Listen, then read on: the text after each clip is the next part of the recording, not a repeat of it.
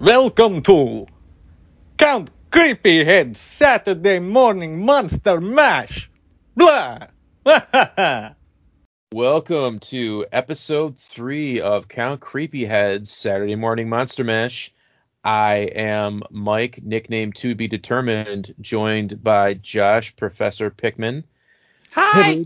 Hibbard, Josh Professor Pickman Hibbard, and Mike Foreshadow Alvarez. And together we are the League of Horror Nerds.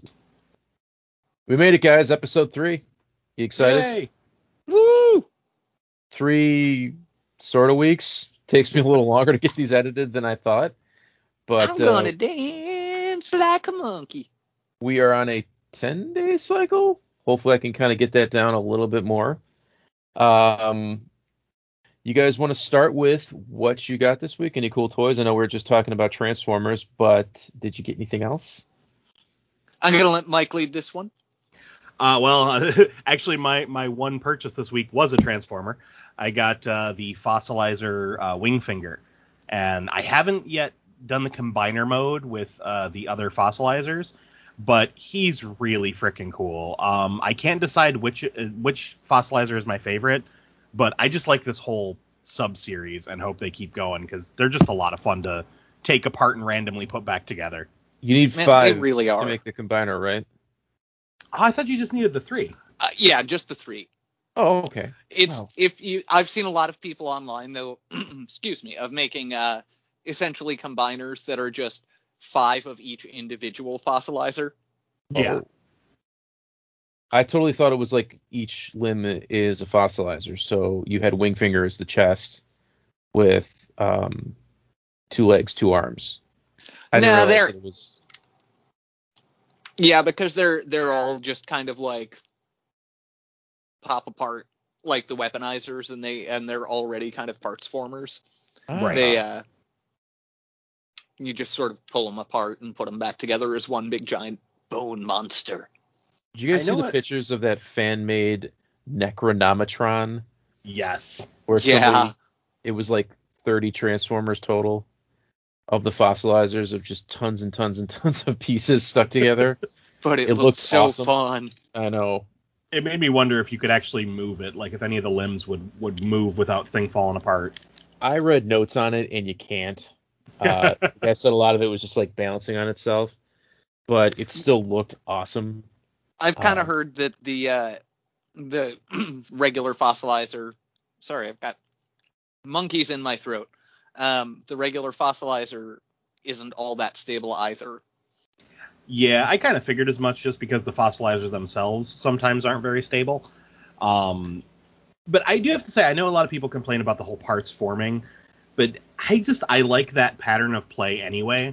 Um, it's one of the reasons I'm really sad that Zvoz got canceled when it did. But I like figures you can pull apart and rearrange.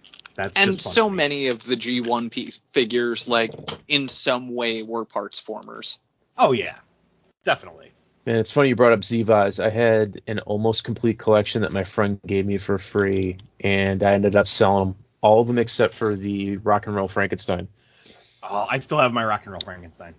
But I got rid of the rest. Those things were the best. Man, I feel like Rock and Roll Frankenstein could go with Stuntman Frankenstein. He could. It's just Keep the it platoon of Franks. I was gonna drop this in my figure wish, but I'll drop it now. I really feel like um, Jazwares. They do the Fortnite figures, right?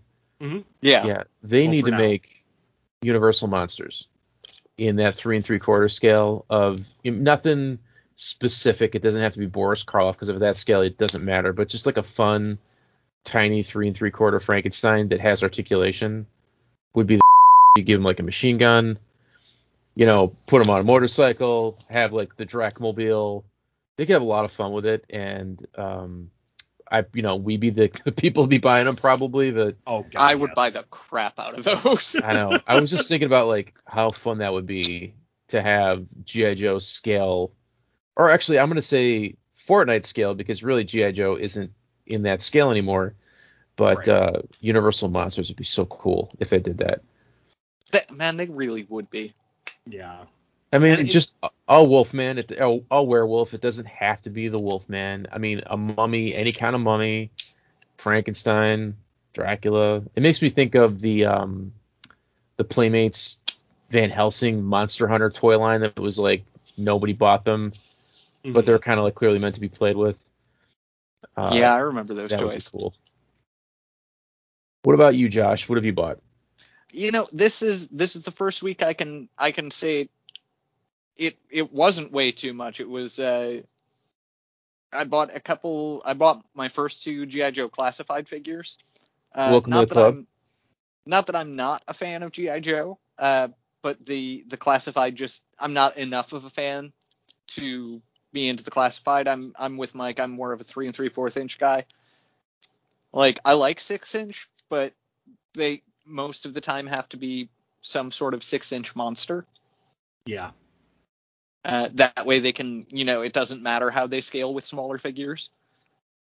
Uh, but I couldn't. I walked into the store the other morning and I saw Zartan. Oh no, I'm sorry. I I did take a plunge before this with Cobra Commander, but I was kind of meh on him. Uh, He's not a good figure. yeah, he's really not. So he he I he kind of slipped my mind. Uh, but yeah, I saw Zartan on the on the pegs, and it was a moment of like, yeah, yeah, I want that. He looks super weird. I want that, and he lives up to the weird, and I love it. He so he's pretty accurate to the original Zartan, who I had as a kid, and I never knew it was Zartan because I bought him at a garage sale with the mask on, and I oh, just that's thought it was some guy with a hood and a mustache. Like I, I thought he was like a random Cobra vehicle driver, like some sort of weird character. I wasn't sure who he was, and I left him in a windowsill one day, and he turned jet black, and I was like, wait a second, this guy, he's one of the dreadnoks. And I fiddled with him some more because the face wasn't changing color, and the face fell off, and it was like this moment of like, oh my god, it's Zartan. oh, that's so awesome. it took me a good half a year before I, I put the pieces together because in my mind I never thought they'd actually give him a changeable face in the toy because I was six when he came out Yep. or however old I was. So um, I mean, that's fair. pretty funny. That's always like that gave me a soft spot for Zartan and the Dreadnoks. And then I mean Mike's probably the same way. My love of Return of the Living Dead, the Dreadnoks were always by default by punks Oh yeah.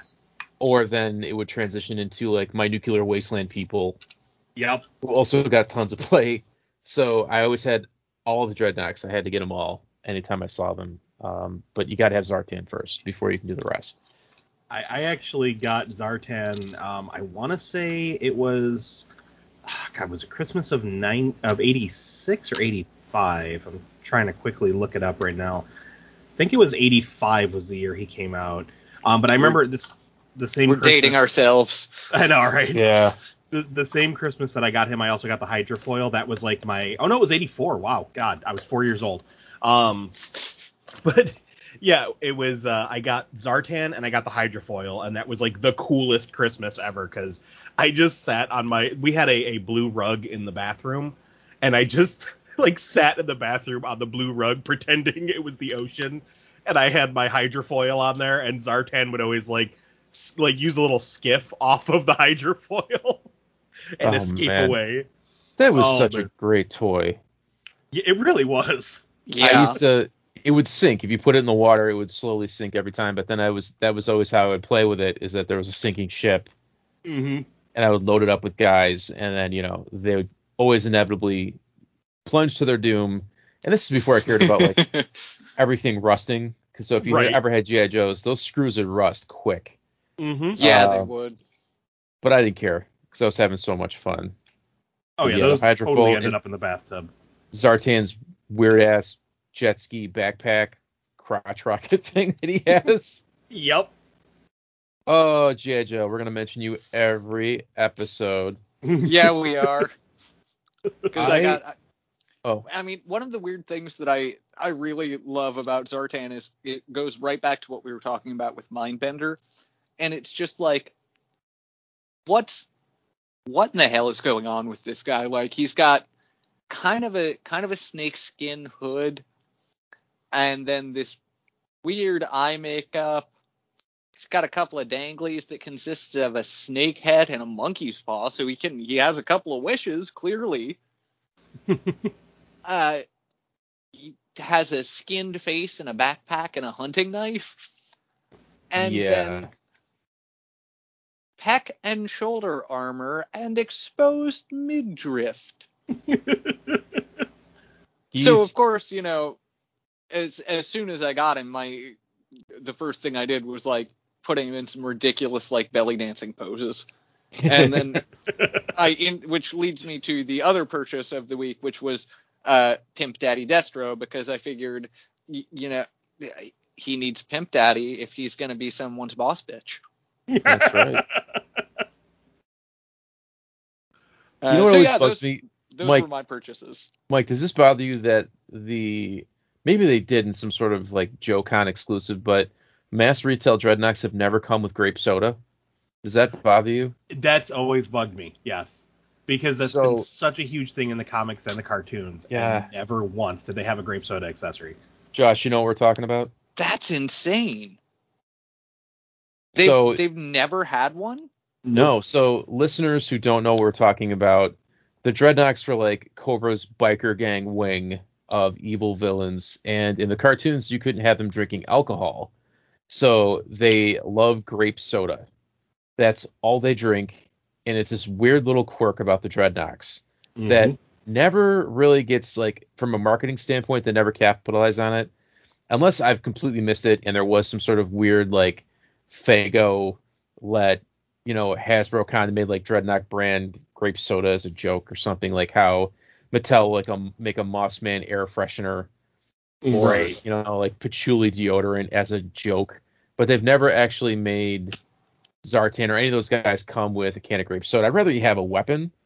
You know, like Right. hunting knife is more important to me than a can of grape soda because something that's weird about these new classified guys is all of the Joes, anyways, all their guns are Nerf guns, repurposed as real guns for whatever reason. I, I guess sensitivity about guns and things like that, but some of them are really ridiculous looking, and it bugs me to no end. So at least they gave Dreadnok a really cool knife instead of some sort of weird like hair dryer or you know shoots around a corner Nerf gun thing.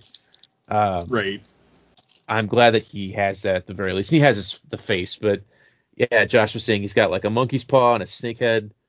A little weird. Yeah, it really is. There's See- there's no rhyme or reason to it. So now I haven't, as much as I love GI Joe, I have not delved into the classics other than Snake Eyes. I bought him, and I was really excited when I found him. But Um, after opening him up, me, it's classified. oh, what did I say? Classics? You said classics. classified, yes. eh, it's classics, origins, classified. They're all different waves of the same thing. Classics will be Um, what Super Seven calls them when Yes. they announce those in a few weeks. exactly. Uh, but I didn't really delve in other than uh, Snake Eyes. And when I got him, I was kind of disappointed because it was basically, I, I don't it, it just it reminded me of the Overwatch figures, which were cool. But it was just like, is this really a twenty dollar figure? Do I really want this? Um, so I didn't really delve into the rest. Now that being said, if I see Zartan, I might end up pulling the trigger only because he looks really cool and they just recently showed um, an alley viper head sculpt and a bat head sculpt. Those would pull me in. Yes, Where the Ah, hell did you see those? on uh, HissTank. God damn it. Hold on a second. uh, Pause Yeah. the show. yeah, I'm gonna need the bat for sure. Uh, see, like I know they they've showed uh the artwork on the back of the packaging with the alley viper, mhm. But oh god, I'm looking at them now. Yep.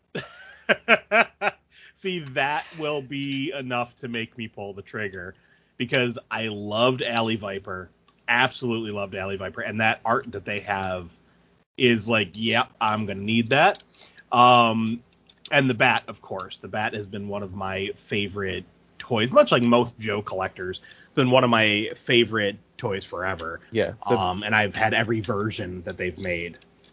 the Cobra Bat is a must-have. Now, further to that point, Overkill the leader of the Cobra Bats. When they Oh, do him right, he's Yeah. super super cool. I would say this, it, this is a common uh, a common thing where uh, GI Joe has overkill, Spawn has overkill. Okay, Overkill, the Cobra Bat leader. If you go with his Valor versus Venom look, where he has a scarf over the bottom of his face to kind of imply that he has no jaw, Yes. plus he has different attachments for his stump. Yep. He's very cool. If you go with the Sound Attack one, he had a gimmick where his chest opened up, Oh, and he had uh like a weird like arm tentacle laser hand thing. I still They played with a lot as a kid, but he could he could grab around a Joe's neck with that little claw tentacle thingy, and then the laser thing was like perfectly poised at their forehead. So I used to have him like pick up Joe's by the throat and just like blow their brains out. I yeah, I did the same thing. I uh also like many people I figured out really quickly how to get that sound pack off. oh by god, just yeah. Yeah. it, and Day that would go bye bye right away.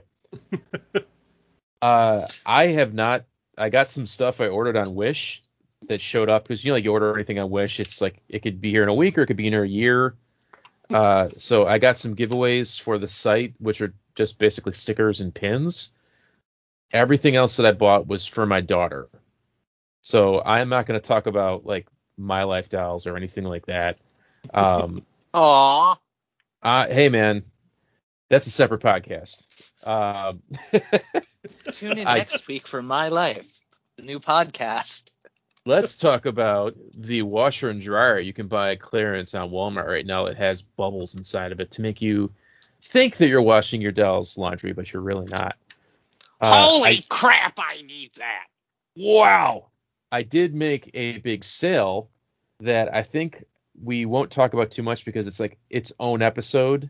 But I sold a VHS tape from my collection. Uh, I strike strike struck while the wire the iron was hot and made four hundred fifty dollars on a clamshell VHS of Sledgehammer Nice. which Joe Bob played on the last drive-in, and he kind of boasted that it's one of the worst horror movies ever made, which immediately made everybody want it.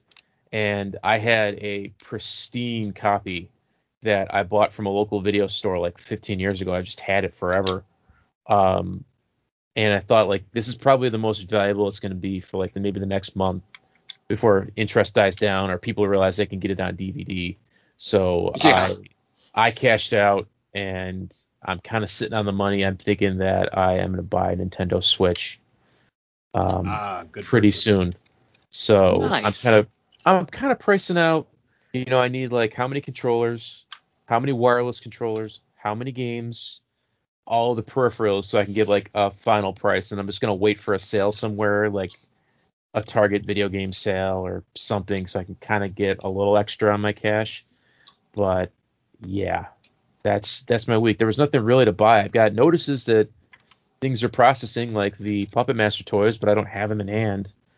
Um, I did see the Walmart Frankenstein finally from NECA, but I didn't pull the trigger because I'm getting the black and white one, and I just don't know if I want to.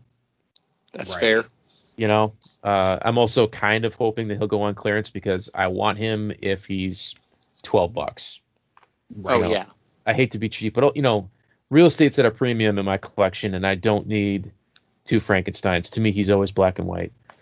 Um, but yeah, so as you guys know, we have our weekly sponsors where I spend a lot of time kind of out hustling and bustling, trying to get people to invest in the show.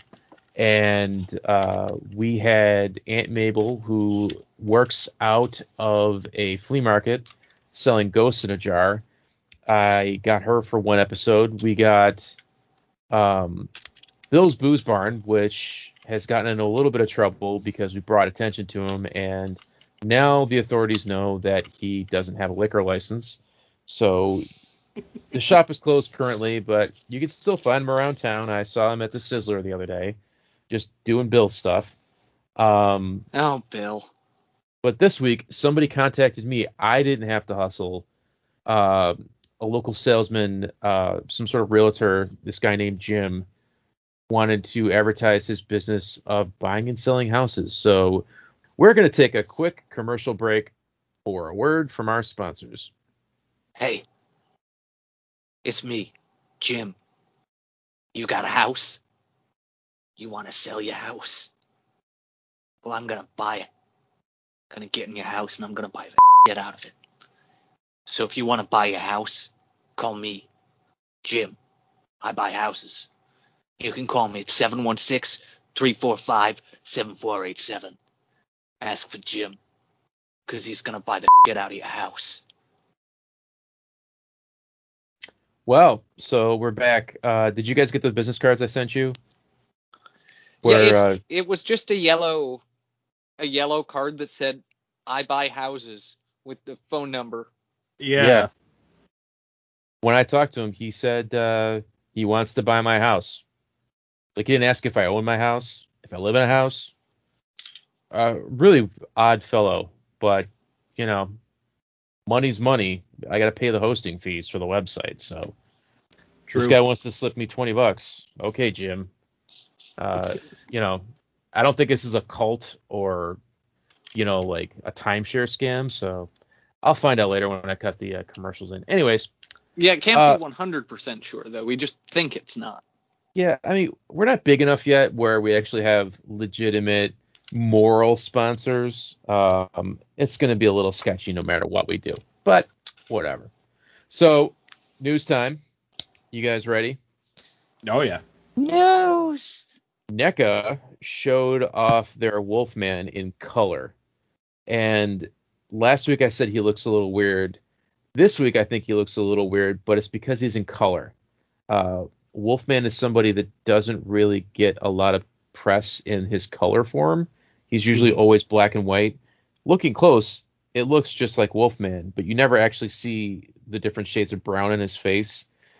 So he looks a little weird. Um, but the real selling point is that you can turn him into Lon Chaney Jr. Yes. So if you're a fan of the Wolfman, that's the reason to buy it, in my opinion, because you get the greatest sad sack in all of film history.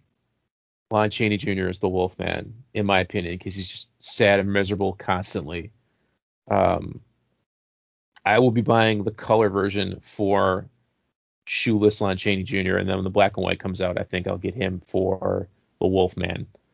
But he looks really cool and he looks dead on for Lon Chaney Jr. in my opinion. Uh, and he's coming out in the fall. So other news, there is wave two of the Spinachers, which are busts that are designed to spin on records Oh yeah, yeah, yeah. I saw those. or to be on a turntable, and they mostly have universal license kind of stuff.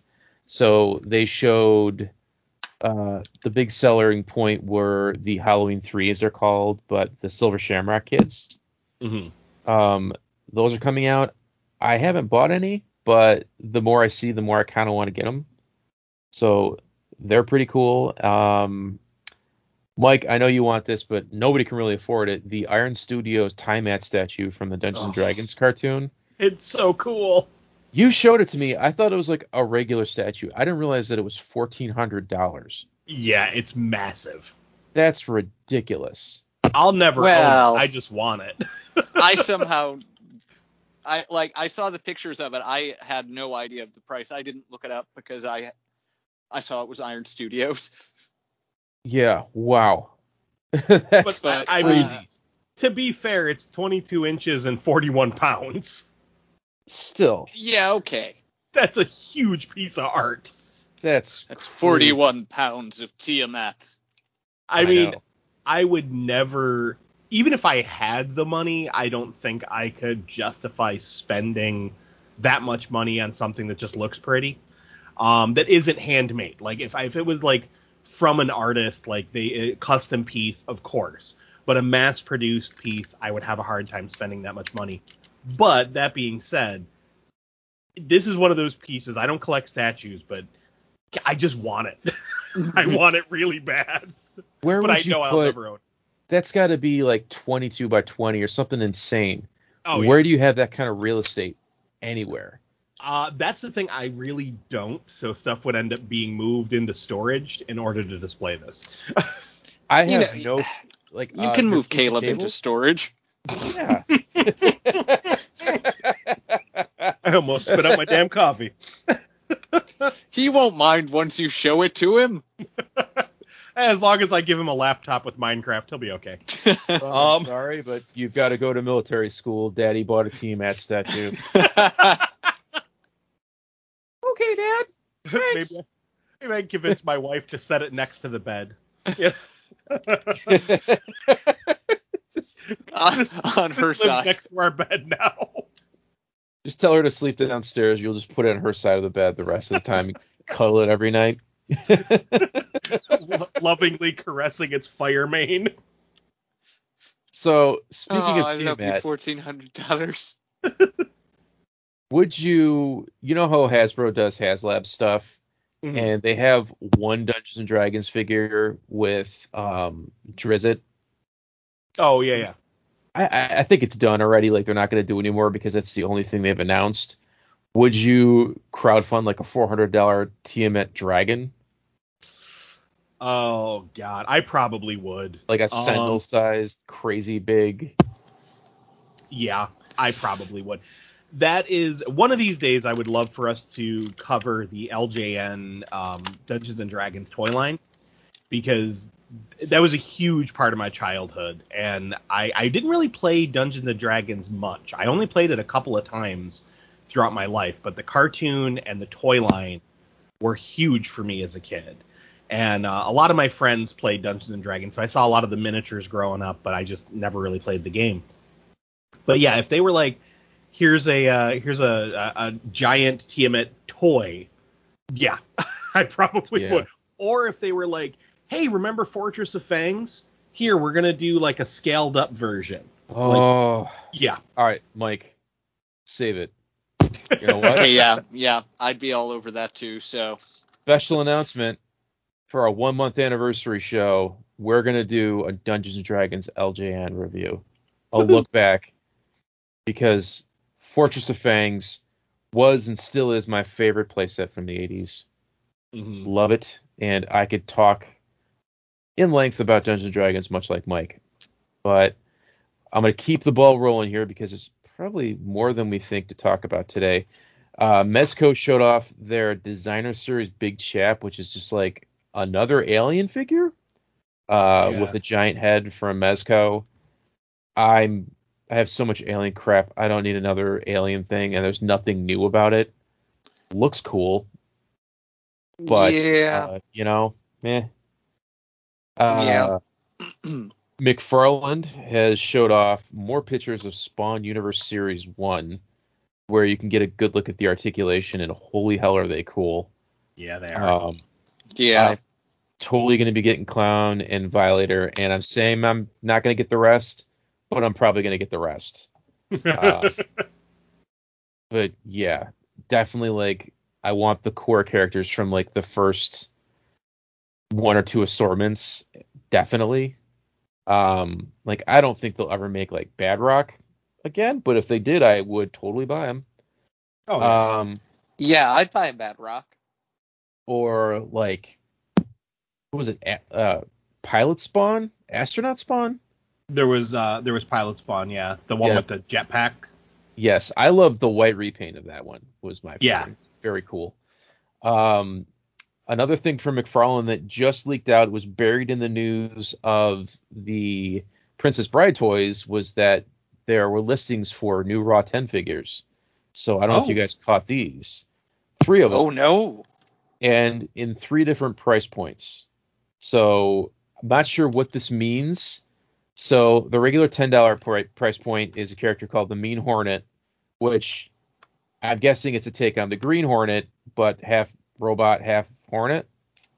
Use your imagination. It's McFarlane. There's a skew called the Wide Skew, called Pterodon, which is a uh, has to be a pterodactyl, right? Right.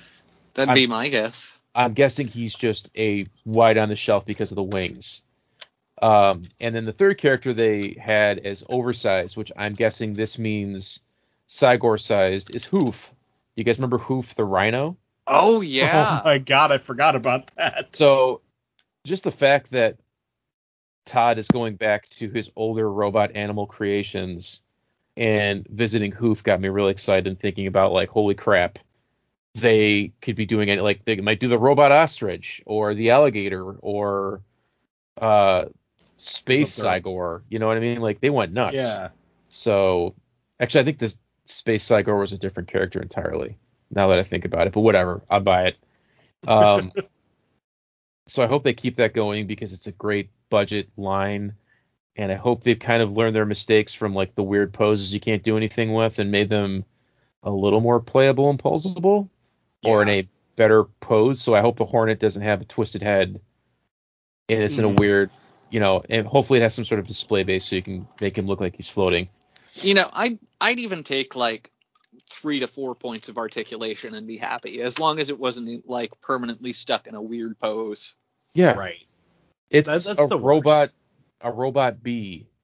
I could everything I could move in my mind with a robot bee. You know, maybe the wings or something, but like everything else can be static as long as the stinger can poke GI Joes and I mean- Skeletor can ride him. We're good. I'm such a ridiculous fan of Invader Zim that immediately my mind goes just like, "You're after my robot bee? yep. What? No. Did you want my Uh, robot bee? back to NECA, they showed off Hamato Yoshi and Oroku Saki from the first TMNT movie as a Walmart two pack. I have a feeling this one's going to sit around for a long time. Uh, hardcore people want it, but I don't have any interest in it. yeah. yeah, same. I saw. I, I saw the Splinter and Shredder two pack enough. That yeah, I think this one is just kind of like, uh, okay, guys. You're making everybody else, I guess, make this too. But I mean, they're really like scraping the barrel to kind of stay relevant with the movie stuff because there's not much left to make. Um, unless they move into like the newer movies, and I guess keep it going. They could always uh, dip their toes into part three. Oh God, Woohoo! can't Have wait the, for uh, the. uh No, just don't do it. I can't even make a joke. That movie sucked. the warlord, the The warlord warlord, that's yeah. thrown off of a cliff and disappears into himself. The the one character that I guarantee you Super Seven's never gonna make is the fucking Warlord. Oh yeah. anyway, uh, Super Seven. Last week we talked about how they showed off Goldar. They've announced the rest of the lineup in a Putty Patroller, the Green Ranger, the Yellow Ranger, and holy crap, the Tyrannosaurus Dinozord in a seven-inch scale from Super Seven with a teeny tiny Red Ranger who can stand on his head and hold his hand up and be awesome. so I said I wasn't going to buy any of them. I'll be getting that. Um, and I hope to God they announce that if you buy all of them, you can turn them into a gigantic Megazord. Because Hasbro did it and it wasn't good. yeah, see now, if they announce that, I'm gonna be in on the Zords. Yeah. Yeah. Yeah, that's going to be hard to pass if if they can combine. And it definitely looks like if this first wave is any indicator, they're only doing Mighty Morphin Power Rangers stuff. They're not going to get into like Space or Zeo or SPD, any of that stuff. It's going to be strictly, you know, the original show and a few. Okay, waves. then I have some Oh. hopes for some weird villains. they got to do one each wave, in my opinion. Um, and I don't know, you know, because it's Super Seven, they might be like strictly the Japanese stuff, so you won't see like Lord Zed, but but you might see like Baboo and Squatt. I don't know what their Japanese names are, or you know, Eye Guy, please Eye Guy, or Pudgy Pig. You know, I don't care who makes it, but whoever makes it first, I'm buying the monsters. Oh yeah. Yep. Um, anyways, uh, so that's coming out, and you know, every time you say you're out with Super Seven, they find a way to suck you back in. And last but not least, courtesy of Josh and everybody else, Funko brought back Turbo Man. Um, Yeah. and brought him back in the summer, not during Christmas, which is a little odd because I was thinking about how he's a Christmas movie toy. You think that he would be out in the holidays with some sort of big shipper at Walmart, but um, Funko brought him back, and I was going to ask you guys are there other toys you think would be cool if Funko kind of resurrected from the dead? Hmm. I know it's putting you on the spot. Hmm. Like Boglins are back, um, but they kind of came out before the show started, so I really haven't had an opportunity to bring them up. But it's the same molds that were out in the '80s, remolded. This is clearly the same Turbo Man. Well, I know with the Boglins, some of the uh, I I know a lot. If I am not mistaken, they are pretty much uh, self-produced by Tim Clarke Toys, Yes, the guy who Who- Yeah. designed the Boglins. I have one. I have Lob. and he uh, I know he resculpted a lot of them. I can't so tell. they so I uh, I know some percentage of them are new. I don't know if it's all of them, but um, you know, I'm You know what I would say like? I'll, you go first, Josh. I, I'm gonna say rocks and bugs and things. Ooh, I freaking loved that line. That's a great choice. Like I I actually think I I have my feeling. You know, there's some Funko stuff that I really enjoy. I won't lie. Uh, I just think the pops are a little. Uh, Yeah. Yeah, we'll we'll leave it at that. Um, but uh, I think they could really kill it with something like rocks and bugs and things because they could make the the mortals really like they already almost seem Funko-ish in their style. yeah. Now you know the uh, Mortals have been out for a while as a minifigure. Oh that yeah, you yeah. Oh, Yeah. yeah. You know what I'd like to see? My that? Pet Monster. Yeah. Yeah. Although I'm thinking about it now, it probably would be a little too expensive. Well, and the thing is, they've already done a. They did a My Pet Monster reaction and uh, the pop. So Yeah. it's like, why not just go ahead and do like you got the license, go all in. Yeah. Like give But us the monster. I don't want to pay eighty dollars for it. Right. You know, it should be like I think the original retail when it came out was like thirty or something. Like okay, okay, Funko, we get it. Quit teasing us with the outline. Show us the dick. right. now, I forget the name of this toy line. I know Josh. I'm sure you're gonna remember this, but it was a Mad Scientist toy line. Uh, it was Uh, just called Mad Scientist. Just called Mad Scientist? Okay, because Yep. I only ever had two of them. They were like little rubber monsters that you filled with slime, and then you could squeeze them, and slime came out of like their face. oh my god, I love that line. They, I had, I got those as a Christmas gift when I was a kid, and I freaking loved them. And that's the only ones I ever had. But I remember seeing that toy line, and just I feel like that would be a fun fit for Funko, um, to resurrect something like that. Uh, Man, that toy line had one of my all-time favorite playthings or play sets, I guess. It was, uh, I think it was just called the Mad Monster Creation Lab. Mm. Oh, was that the one you could dissect? Well, that No, was that was the alien Mad dissection. Monster- Yep, I Oh, had okay. that one. I still have all except for one gut piece of that figure. Um, nice. but the uh the monster maker lab was one where you took little like ball joint skeleton pieces and pieced together a skeleton Oh. mashed together the mad compound over top of the skeleton to give it skin and then put it in a vat of quote unquote acid and melted the skin off so you only had the bones left Yeah. I had the same awesome. toy. It was I had my I had an uncle we've all seen Silver Bullet. Mhm. So I had I had my Gary Busey uncle that had to live with me for a while when I was a kid because he was hiding out from the law, which is another story unto itself. But by default, he had to watch me and my brother all the time. He was like, you know, you're hiding out in our house, you're the free babysitter.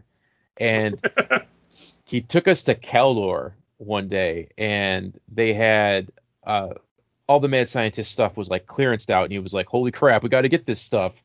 And not only did he buy me the mad monster maker they had all of the replacement cans of the compound. He bought like four of them so nice. if you didn't melt it it was really good putty play-doh um and like josh you make like awesome skeletons but i was obsessed with this hammer movie the creeping flesh or the crawling flesh Mhm. where they find like a bone and it gets wet and it grows into this like really dumb looking monster that kills British people. Um, watching it as an adult, it's horrible.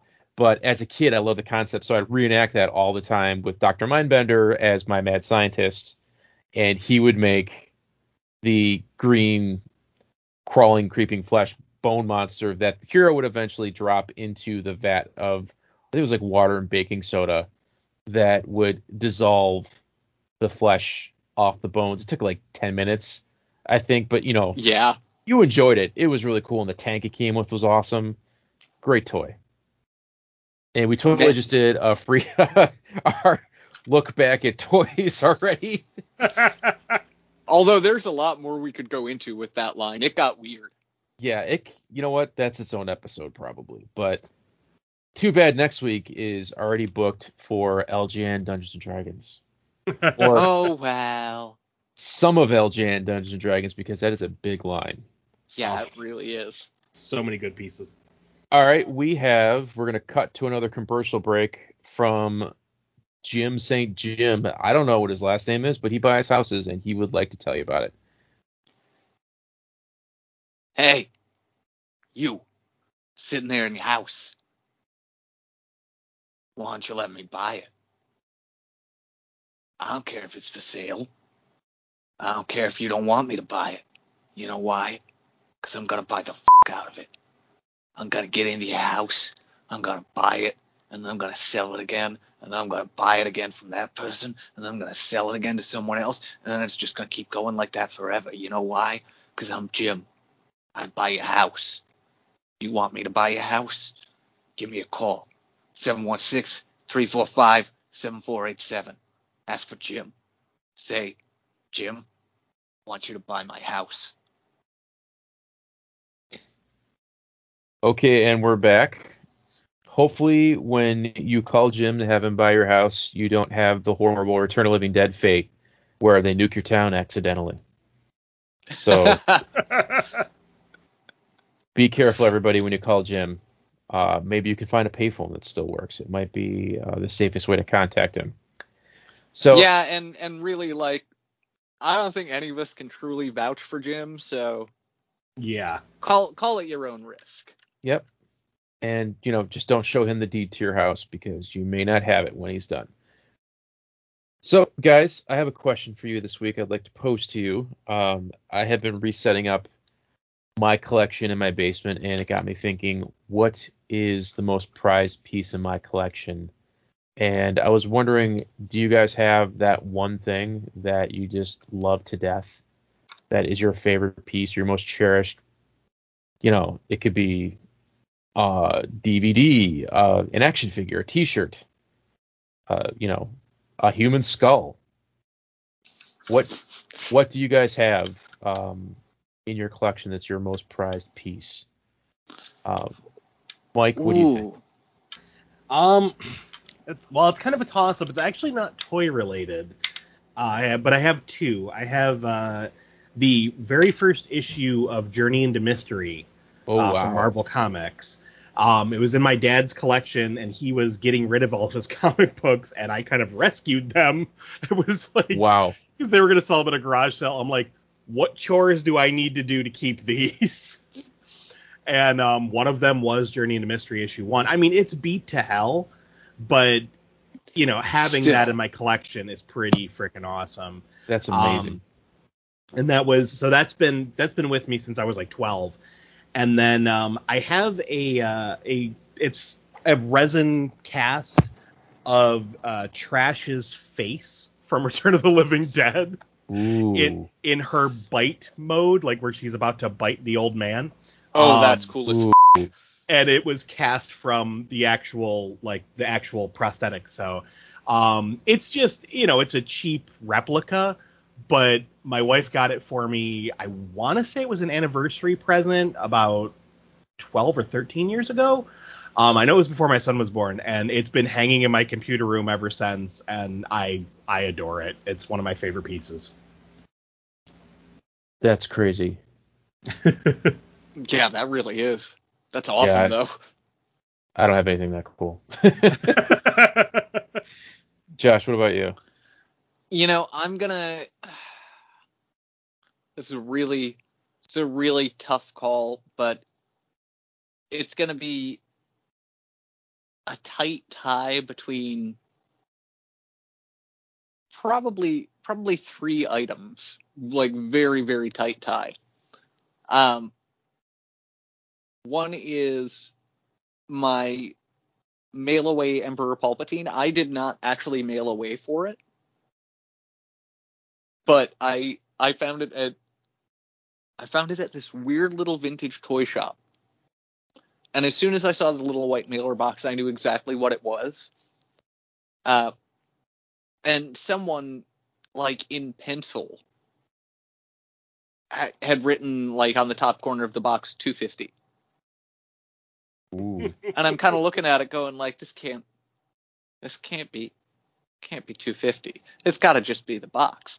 And I open it up and it's still perfect condition Kenner baggy, perfect Ooh. condition uh Kenner ad booklet. Which that in itself is, you know, I would have bought it for. Yeah. But uh walked up because it was also it was like a weird collectible coffee shop. So Huh. I walked over to the barista and I was like, "Hey, uh, is this actually 250 like it says on it?" And she kind of looks at it and she's like, "Yeah, I guess. Did you want it?" Wow. I'm like, "Y- "Yes, yes, I would." this was maybe this was at least like 20 years ago, but even still, like that's that's just sort of lived in that little white mailer box. Uh, every once in a while, like I'll pull it out and look through the booklet, but it's just like I think it's the only time I have in person seen the Emperor Palpatine figure with no paint scuff on its nose, Yeah, that's so common with Emperor Palpatine. And that that in itself is is worth just like keeping it bagged for me. Yeah, it's like I have. Oh, go ahead. no, Mike, you got. As I have to, I have to ask really quick. Did you feel like you were getting away with something when you got it for that price? Oh, I absolutely did because it was clear like the barista like knew nothing about the collectibles in the shop and was just there to sell coffee, but did not care. I was saying because as you were telling that story, I'm like, oh god, I would have totally felt like I was getting away with something. Uh, if I was really tempted to grab more, but at the same time I was like, I don't want to push this. Was Right. this in uh, Buffalo? Uh, it was in the Summit Park Mall. Son of a bitch! I went to the same coffee shop before, Man, where it was wasn't it like they were pushing. weird? They were pushing the coffee, and it's like whoever owned the coffee shop had their childhood toys, and they were just Yeah, selling. it was just like a back wall display full of weird yeah, vintage toys. with odd prices. And I remember, yeah, like early 2000s. Yep. Yeah, I remember stopping in there, like getting a cup of coffee and being like, "GI Joe vehicles? What?" And you Yeah. know, I was like, "These are two tastes that do not go together." It's very weird. And it was if I could be mistaken, but I'm pretty sure it was like there during a time where KB Toys was still a thing. Yeah, So you could just like walk down to the other end of the mall and get some of the same toys for cheaper prices at KB. very. That's so cool though, and it's good that you have a story behind it. You know. Yeah, that one it, it always sticks with me because it's like it, it felt like I I pulled a heist. Wow. I Uh, um. the other two are uh, don't necessarily have as much of a story with them. Well, actually, that's that's a total lie. Uh, because one is one one is uh, I I'm a big fan of the artist Dr. A, mhm. uh, aka Bruce Whistlecraft, who has a line. Uh, he's most well known for his line of little robots called Mechtorians, who are little uh, steampunk-ish Victorian-inspired robots, uh, and they're just fantastic.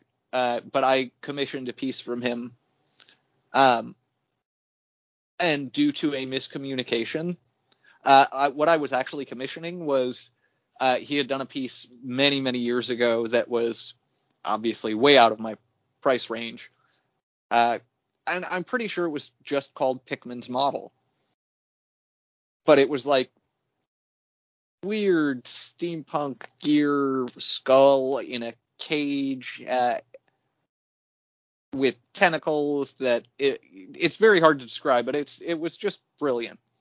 And I wanted to commission a drawing of it, and he looked at the information and and and took that I wanted his interpretation of the Pickman's logo. Oh. Uh, and he got back got back to me and was like, just just to be sure I'm reading this correctly, you wanted my interpretation of your logo? It was like, I, I yes, yes, that's what I'd like. Uh, so while it wasn't initially what I wanted, his uh, his my poor communicating and his misreading of it led to something that I loved even more. So it's the Pickman's logo with a little is a mechanical squid with a little top hat and mustache. That's awesome. And the the final item, which uh, obviously cannot go without some amount of story, is an autographed box of gummy penises, uh, which which reads to Josh, will always have Studio 54. Love Carrie Fisher.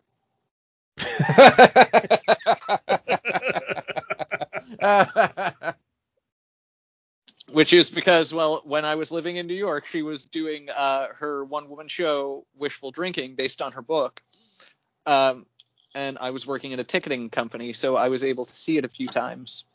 Uh, but one night i was down in the orchestra area uh, and i was able to be the be her selected volunteer for the evening got to come up on stage and uh, had like a Princess Leia wig put on me, and and I was essentially used as an example of a geeky fanboy.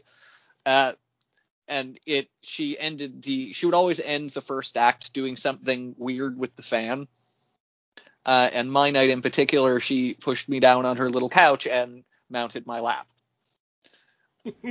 and Oh, then Josh. as soon as the curtain closed, she looked at me and, you know, instantly was like, Are you okay, sweetie? Did I break you? and you know, I'm just like, no, I'm I'm I'm fine. And I get up and you know the stage manager's there and it's like, okay, now post for picture. And like, and is there anything you'd like to like to say to Miss Fisher? And you know, she's just there like checking her makeup in her own little hand mirror, and I'm just like blurting absolute fanboy mode. I'm like, I don't care what anyone says. I think you have been just as beautiful as always every year of your life. And she looks at me and she's just like, Oh, sweetie. That's so sweet, but you don't have to lie to me. When we stand next to each other, we're the number 10. Because you're a skinny little number one and I'm a big fat zero. Now, give your email to the stage manager to make sure you can get your picture, okay? Wow.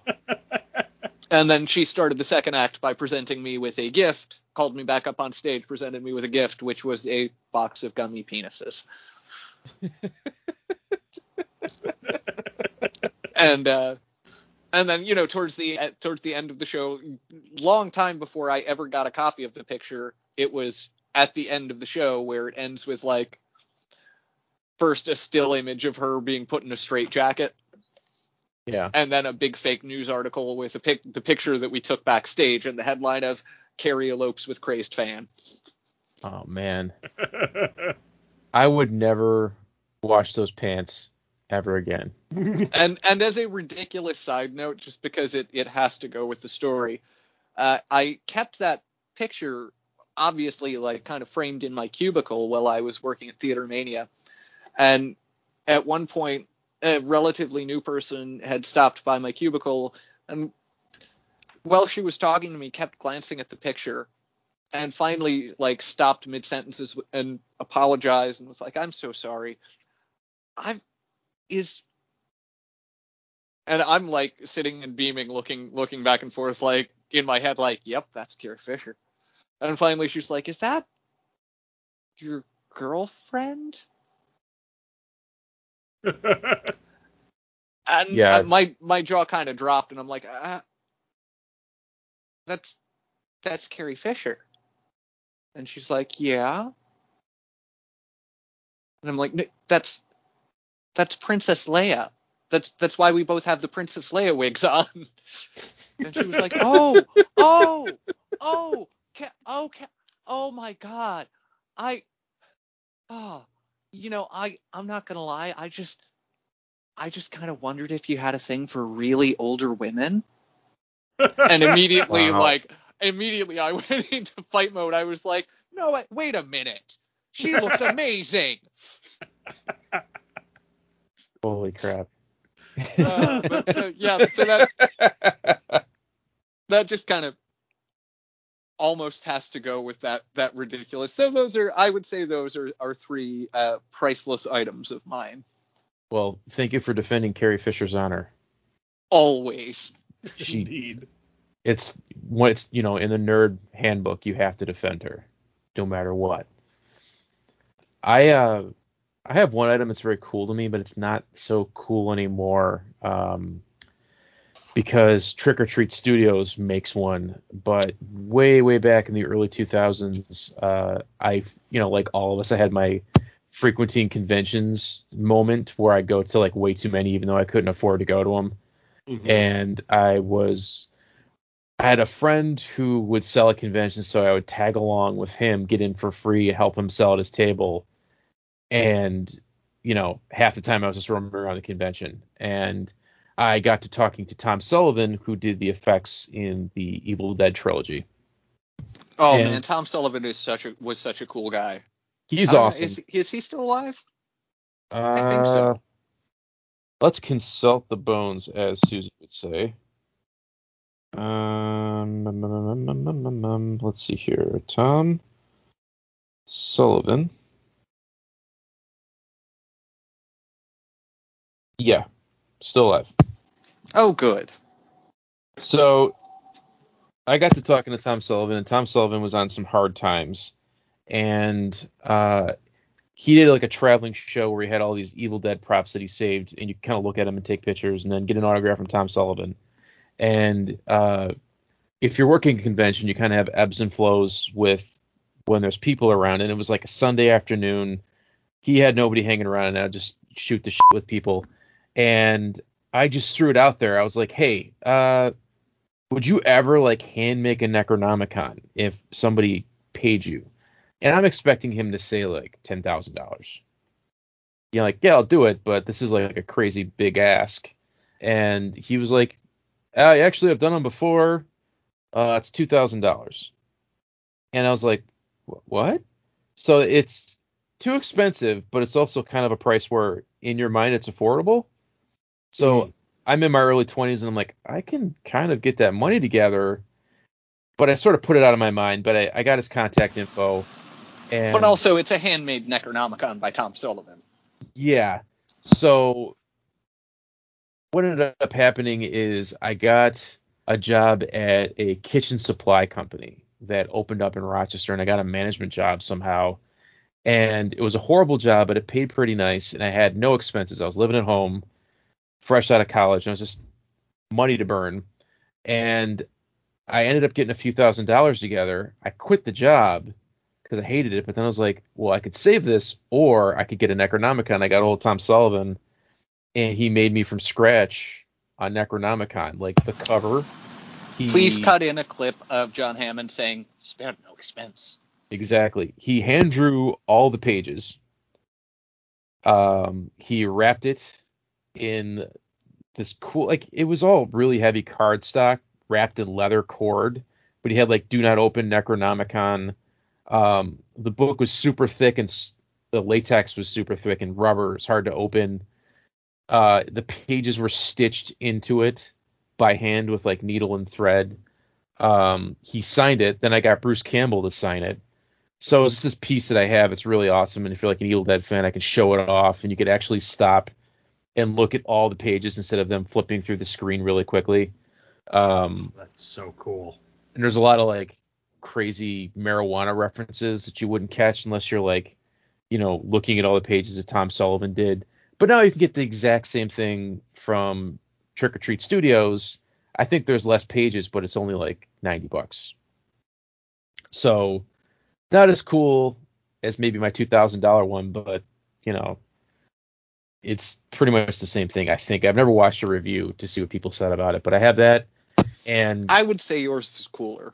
I I was gonna say yeah, handmade, definitely cooler. yeah. Um, and I remember when I brought it to Bruce Campbell, he was doing a tour for his If Chins Could Kill book, and I was you know being super nerd, and if you ever met Bruce, you know if you ever met Bruce Campbell, he's kind of a dick. Um, and he had seen one of these books before, so like they're numbered as he makes them. And he was Hmm. like, "Oh, one of Tom's books," and he grabbed it and put it over his knee and cracked it to open it Ah, and to sign it. And I was like, "Oh God, no!"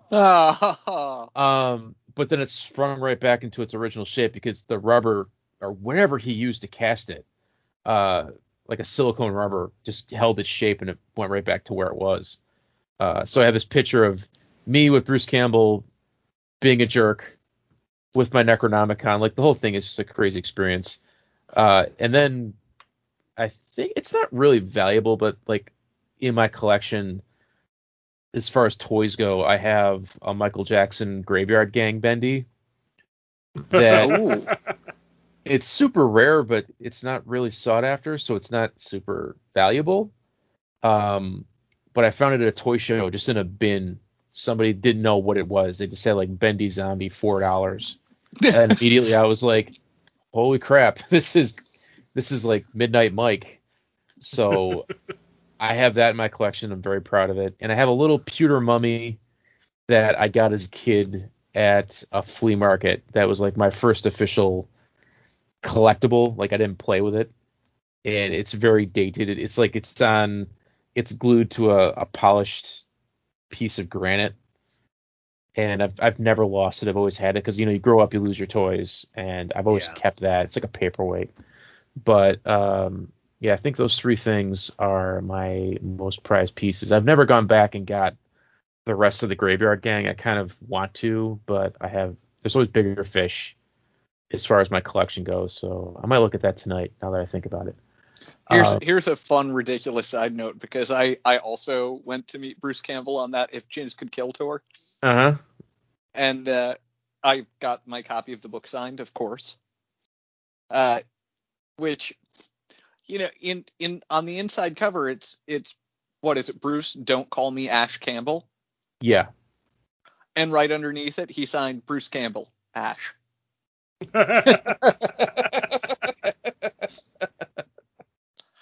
oh man. So like looking looking right next to it is just a moment of like uh uh uh okay I'm getting mixed messages here. I made I made the mistake of when I met him. I was kind of still green to the whole like getting an autograph thing. out. was with my friend Meredith, who is also a big, huge Bruce Campbell fan, and never make that mistake of like bringing a girl with you because you're gonna get pushed aside for the cute girl that's standing with you in line. And I was like, "Oh, Bruce Campbell, I'm a big fan." He was like, "Yeah, yeah, whatever. Who's your friend?" Um, but it was still a fun experience. So, uh, but that's happened to me. Like, if my wife's ever with me at conventions, it's always like, yeah, yeah, step aside. Who are you? How's it going? You know, like I'm, I'm Kane Hodder. Have you seen my movies? But okay, so that is a little peek into pieces in our collection. I think we'll revisit that many times because I'm sure you could just stop and look at a bookshelf and be like, oh wait, I forgot about that thing. Oh, yeah. or yeah. I have this, or I'm really fond of Orko. Whatever. um, we can kind of come back Nice. so we had some listener mail. I have been trying desperately to get our fans to interact with us by leaving feedback for the website on iTunes and Stitcher and Google and Spotify and Podbean. And we got more angry uh, email than we actually got positive responses to the show. But, you know, we can own them and wear them on our sleeve as a badge of honor. So listen to this very hilarious, in my opinion, angry listener mail from somebody from French Canada all the way up in Montreal sent us an angry voice email. I listen to your podcast. I have to tell you this shit. I am sitting in Montreal with my balls that are so big. I cannot keep them in my pants because I love horror that much. I tell you, you do not love horror. You love shit. You love shit toys. You love taking shits. You love your small balls. I sit here with my big French balls. I know I'm not. Be less shitty. You know, it's Ooh. funny that we have a French listener base, but we don't speak French. And as far as I know, the closest we get into Canada is the Canadian side of Niagara Falls. But maybe, you know, some people at Rue Morgue have kind of spread the word through the Great North, and they're just some very angry, big, bald French people that just hate this podcast. But anyway, But hey, I Uh, hope they keep listening. hey, you know what? Yeah. Ears are ears. You could hate listen or you can love listen, but as long as you're listening, that's all that, mat- that matters to me. Um, so we had a contest last week where I had a Rise of the Ninja Turtles Alberto figure that I was giving away to a lucky listener that left us a five star review and let us know about it. And as of writing right now, we have four five star reviews, two of them with actual reviews. There's two that are anonymous. And of those two reviews, one person let me know that they actually left a review. So by default, they're the winner. But because they put the effort in and really wanted to play the contest, not only are they winning Alberto, they'll be getting extra cool freebies from the Count Creepyhead's prize closet, which is um, massive, just overflowing with cool stuff. And that winner is one Mrs. Susie Hunt, who is a complete stranger to the world of podcasting. I've never heard her name. I don't know about you guys, but I, I don't know, but listener. you know, I'm gonna. I, I feel I feel like she's the type of person that deserves something like, "Oh, Susie, you came and you loved on our podcast, so we give you toys that don't suck ass." You know, I think of Susie and I wonder, does she collect toys or does she have like a nephew? Or is there like a feral kid who lives in her backyard that she kind of leaves trinkets to? We may never know. But This is true. uh and I think it wouldn't be an episode of Count Creepy Heads podcast if we didn't have a funny anecdote. We've already had a few. I just made the joke about a feral kid in a backyard. Mike, if you've done anything like this, chime in. I'm Uh, not sure where this is going. you'll see in a second. I had I mean- to kind of trick my daughter into brushing her teeth when she was little. So you know what it's like to get a toddler to brush her teeth? They just hate it. So you have to like hold them down, like hold still, come here, open your mouth, let me get your cavities, you know. And we tried to be good parents, but she started eating candy, and it's just like you couldn't fight it anymore. So we just had to keep up on brushing her teeth, and we had to create a fictitious character to scare her into this is what's going to happen if you don't brush your teeth. So my backyard has a stream, a creek that runs through the backyard, and we told her that there was this weird feral kid who lived outside named Jimmy Crunchers. All right. Jimmy Crunchers didn't take care of his teeth. Jimmy Crunchers ate garbage all day, so his teeth were trashed. And on the fly, she was like, "No, Daddy, you're you're lying." I was like, "No, I'll show you a picture." And I showed her a picture of Gollum from Lord of the Rings, and she was like, "Oh my god!" So it's like a picture of him like eating a fish out of a stream, and I was like, "I took this the other night when I was taking the garbage out. That's Jimmy Crunchers. He always asks me if you can hang out and play with him. I tell him no, but I was like, if you don't brush your teeth, you're gonna start looking more and more like Jimmy Crunchers. So we got to keep up with that." And immediately she was like, "Let's do it. Let's brush my teeth right now." So she just like a few months ago was like, wait a second, is Jimmy Crunchers real? And I was like, you got me. I've actually done a few things like that with Caleb. Uh, the one that stuck around the longest is when he was, I want to say about four. Uh, we had a hell of a time of getting him to stay in his room for bedtime. And I convinced him that there was a creature that lived in the basement called the Snarglepuss.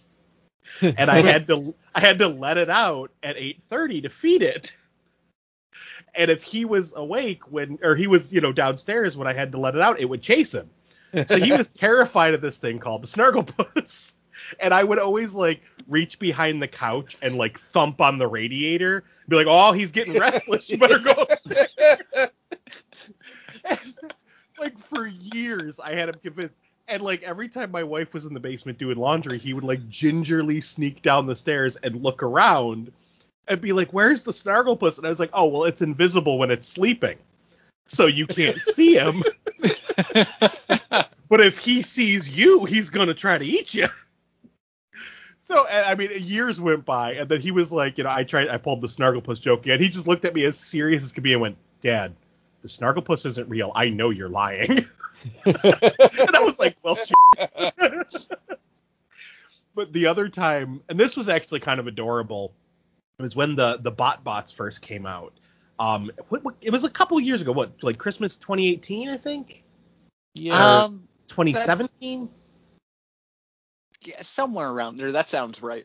I would say he he was a, he was a few years younger, and um, I, I I bought a pack, and uh, like just because I was like, oh, these look cool, and and Josh had been telling me about them, and one of the the figures was like a little uh like a game pad, and Caleb being obsessed with tech, latched onto that figure and just frickin' loved it, and then he started playing with all the little figures, and he was laying on the floor actually playing with the bot bots, and it's rare that I find a toy line that he actually wants to sit and play with. Um, so I was excited as hell. I was like, oh my god, these are really cool.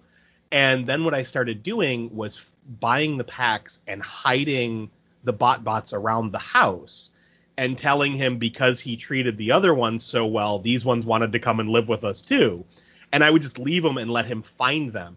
And he was so excited thinking like these little toys were alive and coming to live with us. And I did that for like probably about 2 months straight and then eventually he found one of the packages like buried in my garbage can Oh.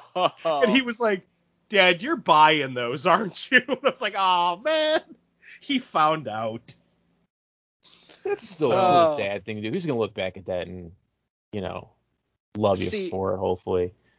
i hope so Now, because I am not a parent, I don't I don't have any fooling fooling your kids stories. I do have a fooled your kid story though that uh, has has a ridiculous ending. I know I know Mike has heard this story. So when I was younger, there was one night in particular that for forever for whatever reason I was just I didn't want to go to bed. I was scared. There was something in my room. And I didn't want to go to bed with the lights out. I wanted to sleep with the lights on. So my mom came in, compromised. She was like, "Okay, so the night light's not enough, we're gonna like we're gonna turn the closet light on and just leave the door cracked. Is that okay? I'll check the room for monsters." She went through and she checked the room. She checked under the bed. She checked in the closet. Any place there could be a monster. Tucked me in. Turned the closet light on. Turned the main light out. And then from under the bed, a monster hand emerged and gripped the edge of the bed. and this tall, leering figure leaned over the bed, which I could only see an outline of because, you know, he was silhouetted by the light coming from the closet, leaned down and went, shh, and crept into the closet because my father had been waiting under the bed with a pair of rubber monster hands for hours. Wow. I don't think I've ever run faster as I ran out of my room screaming, Mom!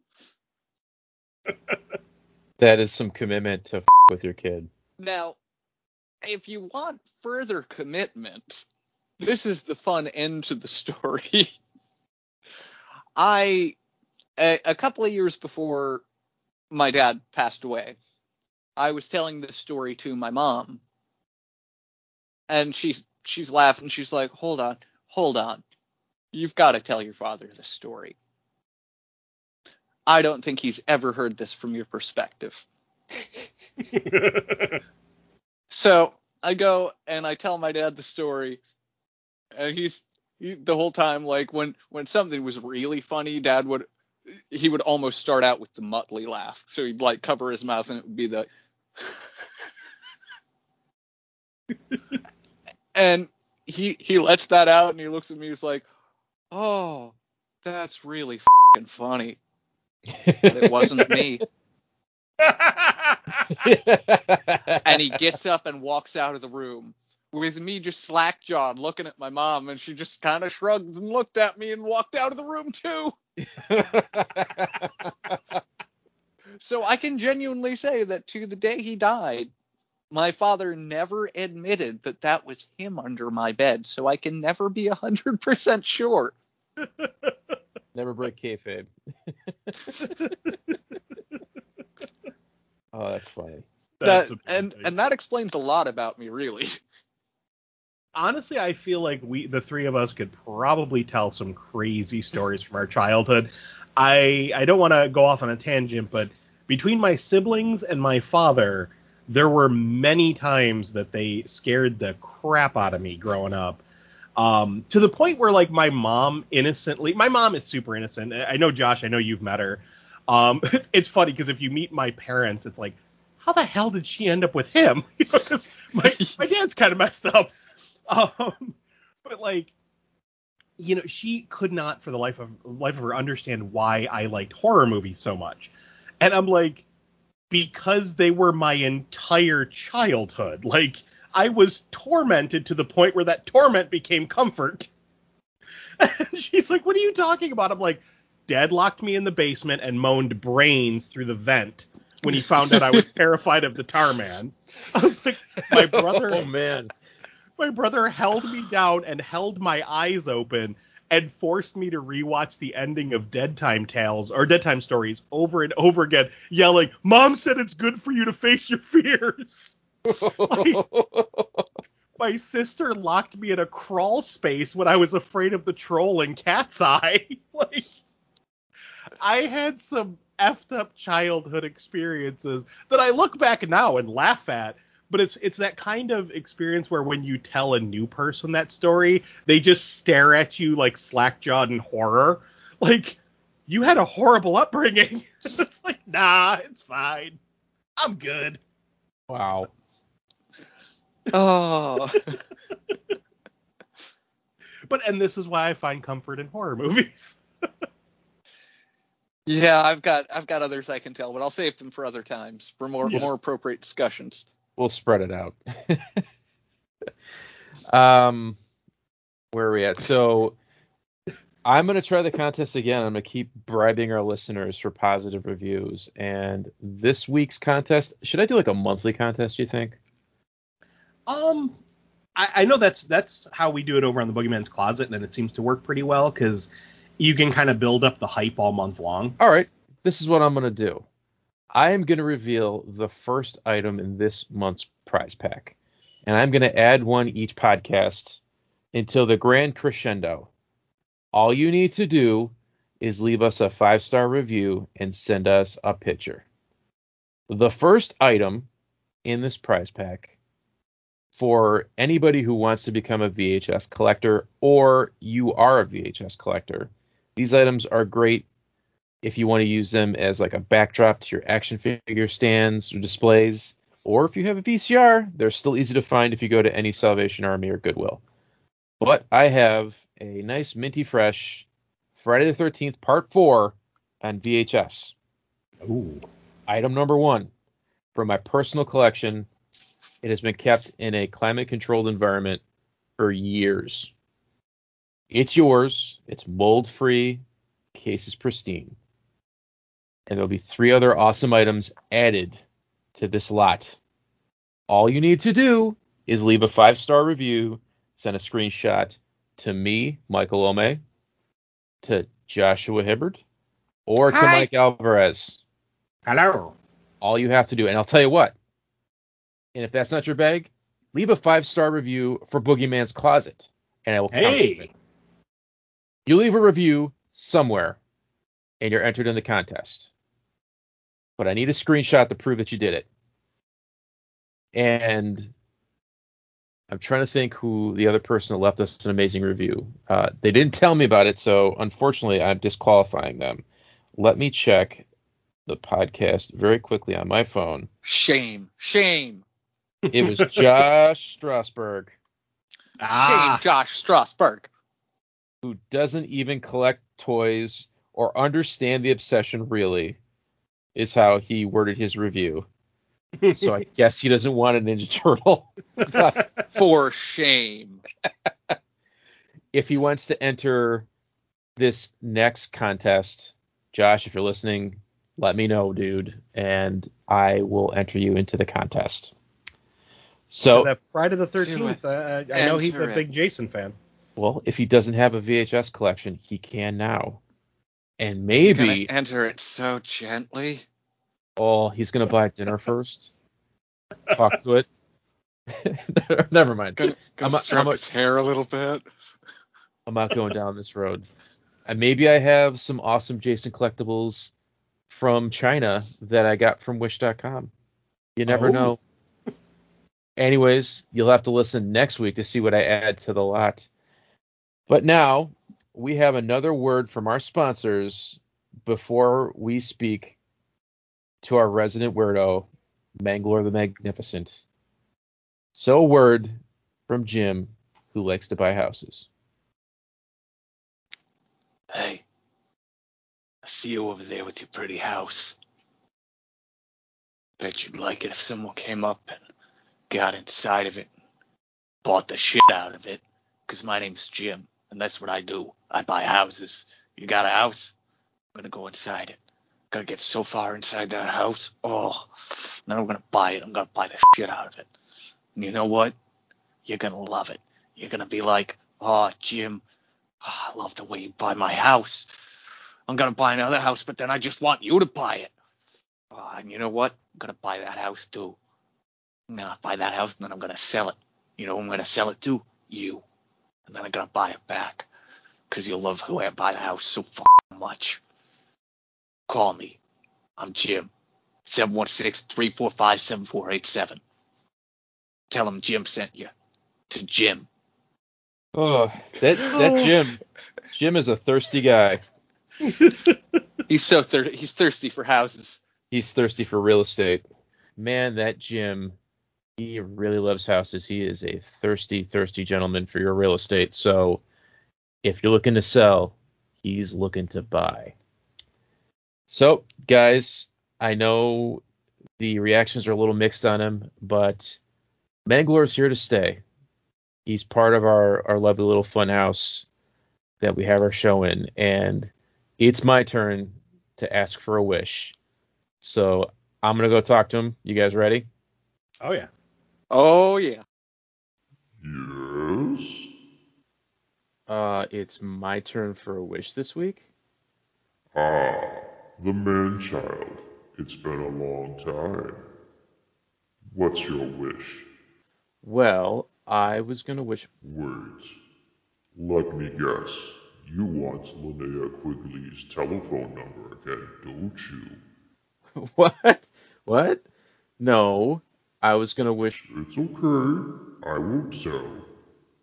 But what do I say? Um, you you say that um, you're a disembodied head in a box and you're not a telephone book, and to leave you the hell alone. Yes, that's right. But don't worry.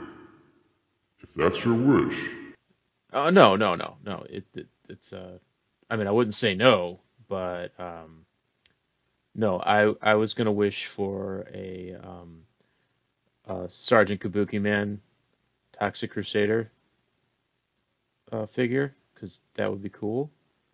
How about that? Can I wish for that? Okay, if that's what you want.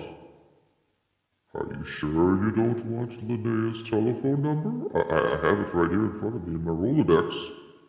How, how do you have a Rolodex? Don't ask questions. Um, well, I mean, like, could I call her? I don't know. um, yeah, uh, sure. I mean, if you want to give it to me. I'm going to tell your wife, you loser. No, no, no, no, no, no, no, no, no. Don't do that. Don't. No, listen. I was joking. I did. No, I don't need that telephone number. An action figure wish is fine. Guess what? You get neither, loser. now go away. Judge Judy's on. Oh man, this sucks. Anywho. Yep, we're back, and now we're gonna have our vintage toy talk of the week, where we bring up the legendary Toxic Crusaders line. That I'm sorry if you didn't play with this line as a kid. I need to take your card away as a horror nerd because this was it wasn't the first horror toy line geared towards you, but my god, they snuck under the cracks and it was everything it needed to be and then some for a rated R exploitation movie where they run a kid's head over with a car. Like And- really, there of all of the kid inappropriate properties, this is the most kid inappropriate property to have a toy line. Absolutely. I think it's a it's the a close second behind it is probably RoboCop, because Yep. RoboCop is a really violent movie where someone gets shot in the dick. yeah. So, Bitches leave. but we had an entire toy line based and a cartoon. Maybe Rambo? Yeah, because that's Yeah. just, you know PTSD, and we're like, hey, glorifying war. But I mean that would be like if they made a, a children's cartoon and then a toy line for I Spit on Your Grave. You know, you know what I oh mean? Like- God. like how could you justify like hey it's last house on the left from kenner yeah. The I spit on your grave toy line would have to have speedboat playset. oh my god yeah Spit on your grave playset with new speedboat. From Look, dude. Mattel. bathtub castra- castration playset no, bathtub castration role play. oh man but i totally i was the perfect age when this came out usa used to play the toxic avenger on a loop i swear to god i would wake up in the morning to go to school and part two or part three would be on Yep. And I would just watch it like a maniac. And I loved all three of them. I rented them constantly. So when the cartoon came out, I didn't like the cartoon as much as I love the movies. Same. Uh, uh, but once I saw those toys from Playmates, I, I had to get them all. And, And they, I mean, because they, so many of the people involved in Ninja Turtles uh, Playmates worked on the Toxic Crusaders line, it fit in perfectly. So it really, oh yeah, the toys looked like an extension of Ninja Turtles. They really did. and it's a shame they didn't cross over, Yeah. Man, that would have been amazing. man. And they teased it in the the the, tur- the turtles line or the turtle show from a few years ago with Casey Jones mentioning Tromaville High School as a Mhm. throwaway. Yeah, that's true. And I got so excited. I was like, "Oh my god, they're gonna do the Toxic Crusaders," but they didn't. They did Muckman.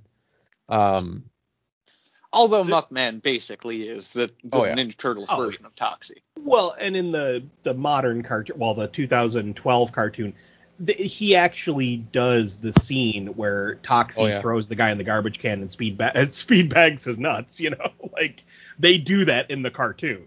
do you guys So- remember where you were when you first saw these? Yes, I do. I remember seeing him at KB Toys. Yeah, I'm pretty positive I saw him at KB. I walked.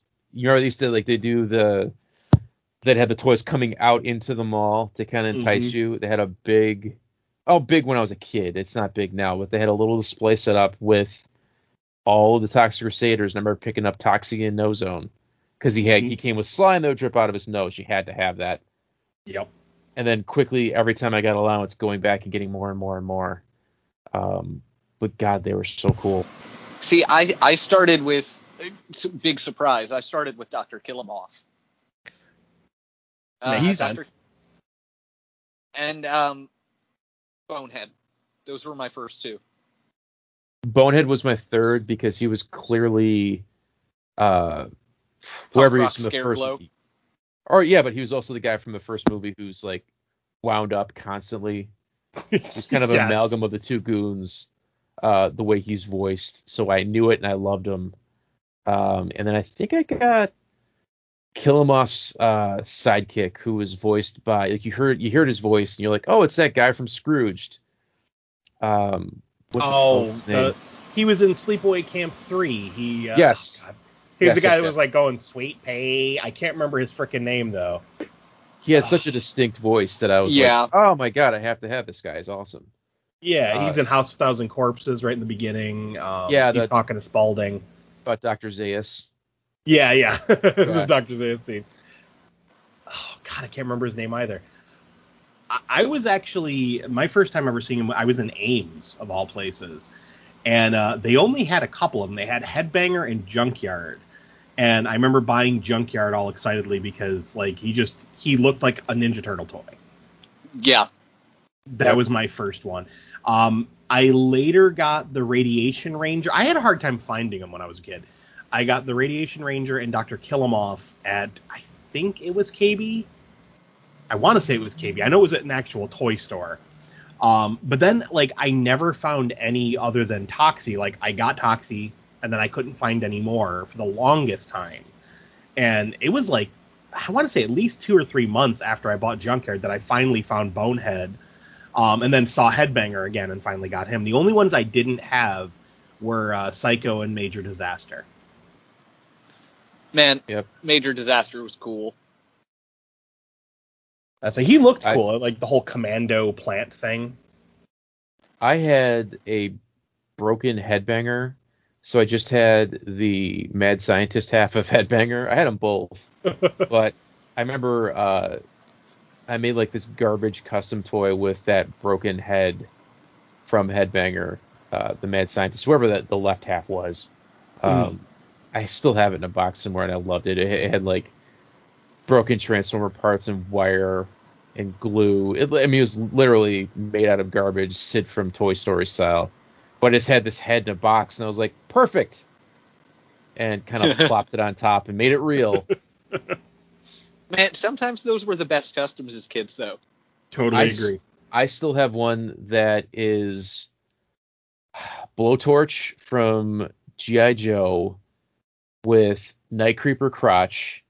His arms and his legs are a compy from Jurassic Park. Mhm. So he has these little tiny dinosaur arms and tiny dinosaur legs with this like leather biker aesthetic for a human torso. And I call him Chicken Boy, and I've had him forever. He's just he looks ridiculous. One of my favorite like cobbled together custom toys as a kid was. Do you remember uh, the Cops and Crooks line? Oh yeah. Oh yeah. I, it was Cuckoo from Cops and Crooks. So it was like the weird punker dude with the mohawk. Yep. Um, the rubber band snapped, so I, I had him in pieces, and um, I just hot glued his upper torso to like one of those like finger skateboards, and like put like a I, I don't even know if it was like from the hydrofoil or some GI Joe vehicle. I hot glued an engine to the back of it and like a machine gun to the front of it, and he was just like this half robot like almost like a really bad knockoff from the X-Men Yeah, Ravagers. that's that's exactly what I was thinking of. right. And this this was like the late 80s early 90s when this happened and I played with that thing until it fell apart. it was just dumb but fun. You know, we always veer off into weird tangents, but they need to make that half man, half tank guy from the Ravagers in Marvel Legends. They Yeah. really do. I love that toy. Uh, that that so figure was great. we have established that we all love the Toxic Crusaders. Did you guys love it enough to buy the vehicles? I did not have any of them. My parents would not let me get them. I had Bonehead's bike, and I think I had the uh, the the the garbage barge thing. Yeah, I Ah. never I never got them as a kid, but now I have in the box. I just found it cheap at a toy show. Uh, is it the garbage barge? It's like it's uh surfboard with a sail with Toxie's face on it for Toxie. Oh, that was the toxic turf surfer. Okay, the Toxic Turf Surfer. I have that, and I've always been on the lookout. It was like some sort of knockoff, but they made a 12 inch Toxie along the Oh, same yeah. time that Toxic Crusaders came out. But I don't think it was like an official thing. It was like you can get it in Canada and other places, and it just it's just a blown up version of the toy. It looks really cool. Uh, I never got that, and I've always wanted it. I don't Wow. think I even saw or was aware of that.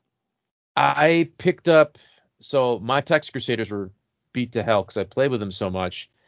Um, and I was at like a horrifying convention or one of the big ones, and somebody was selling a complete loose collection of the Tox Crusaders, so I picked them all up, and then I went on eBay to see if there was like little pieces that I was missing, and then I found that, but it was even then it was like ninety bucks. Now it's three four hundred if you find one of them. Um, but it's really cool.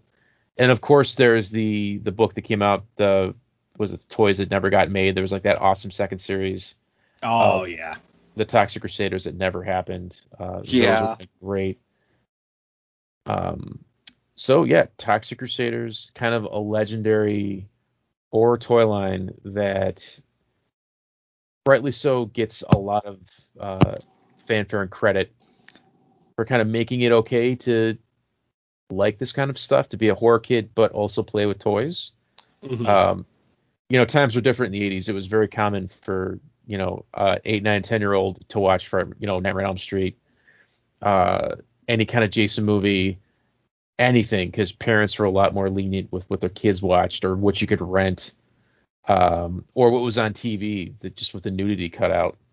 So, Toxic Avenger, mostly a lot of Troma movies lent themselves to um, like late night horror watching, and uh, it was awesome. when Those came out. I was always very mad that Kabuki Man didn't get any love, uh, but he was kind of also what put Troma on ice for a few years because it was such a massive failure. yeah. But that is a story for another time. Uh, we're gonna pause for one second. Is that a cat or is that Caleb? No, that's a cat. Oh, That's that's Doctor Mew being noisy. Does he want a guest on the show? Yeah, what would you like, Doctor Mew? What's the problem? I don't know. He's just yelling about something. He's a noisy boy. He just walks around like, hey, hey. he kind of does. my one cat Edgar does that in the middle of the night. If Jess and Caleb are asleep and I'm sitting in, in the computer room, he'll just walk around being like, wow, wow. And I'm like, Edgar, up here. And he'll come running, he'll look at me, and then walk away and keep doing it. It's like, dude, what the f?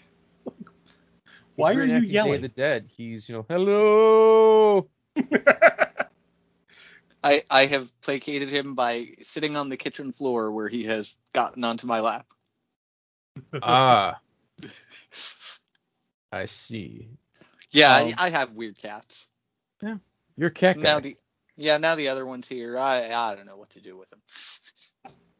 They demand a sacrifice, Josh. I'm gonna eat them. Okay, guys, we have one last word from our sponsor this week, Jim, who buys houses and pets cats. Hey, it's me again. It's your new best friend. You know why I'm your best friend? Because I'm in your house. I'm going to buy it. And you're going to love it. You're going to love it so much. You're going to look at the house. You're going to look at me. You're going to say, Jim, I want you to buy the f- out of my house. And you know what I'm going to do? I'm going to buy the out of your house. Then you're gonna be like, Jim, I got a new house. I need you to buy it for me. Cause I'm so good at buying houses. Call me. I'll buy your house. 716-345-7487. If you want me to buy your house, I'll come get inside it. I'll buy it so f- good. Oh, go to buy that house. Jim, is Hydra. Jim is- He's everywhere. Hail Jim. Hail houses. Oh Lord. Okay, guys. So our Horror Toy Hall of Fame winner from last week was a blowout. Nothing came close to Toxie from Toxic Crusaders. He won two to one compared to every other toy that we brought up, which was Captain Alexi and the Gorilla Alien. Uh, they did okay, but the Toxic Avenger got six votes and the only thing that came close was a gorilla alien at three. So he is the second entry into our horror toy hall of fame, and I have printed out in my lovely 3D printer a golden Toxie head from Nice. somebody made a loving recreation of the Toxic Crusader with Masters of the Universe style articulation. So I printed out just the head and I put it on a stand, and uh, that is a little trophy. It's the best I could do right now because I am not going to paint my Toxic Avenger figure gold anytime soon. And there, and you know, like unless you get a beater one, Toxie isn't all that cheap. No, Yeah. no, he isn't, and I would feel bad because he's such a fun toy to play with. Uh, ruining it with like some metallic, you know, like auto body paint from AutoZone to to make him look cool, chrome him out. So I'm not going to do that. I will Get in 3D zone, print Troma zone. you guys got your picks ready for this week? Indeed. I'm hoping I, I don't uh, cross over with you guys. All right, I'm gonna go first because I want a winner. I need a winner. Do it. It's driving me nuts. You guys ready? Mm-hmm. I nominate the Slime Pit. Oh. That's a good one. It's gonna go in one way or the other, but I want to say I picked it because if there is the be all end all of slime toys, it's the Slime Pit, and every kid had it. It destroyed everybody's toys, and the Masters Universe slime is without an argument the greatest slime of all time. I will fight you on it. It, it- yeah, I'm gonna agree with you there. Nothing has ever come close to the Mattel recipe for the Masters of the Universe slime. And if anybody from Mattel is listening, bring it back. For the love of God, bring it back. Yeah. Maybe Funko. That's something Funko should do. Masters of the Universe slime and the slime pit. Make it happen. Chop chop. I just But- want the slime pit. Just it's a giant skull you fill with snot colored slime and there's a skeletal hand. It's on this weird Aztecian toilet. It's like a tombstone, and there's a pit that a guy sits in, and there's a bone claw that'll hold him in place By And the then- crotch. By the him in crotch. crotch. Yeah, it grabs him by their nuts. So the cover of the box is poor Beastman getting his nuts crushed while a giant skull vomits slime onto his head. And the lore within Masters Universe is that it'll turn you into a slime zombie after the fact. But just the toy itself was hours and hours and hours of fun, covering all of your toys with slime, except do not do it to Moss Man and don't do it to Grizzlor. But you did it anyways and you rode him. I I didn't do it to my Grizzlor. Same. I did.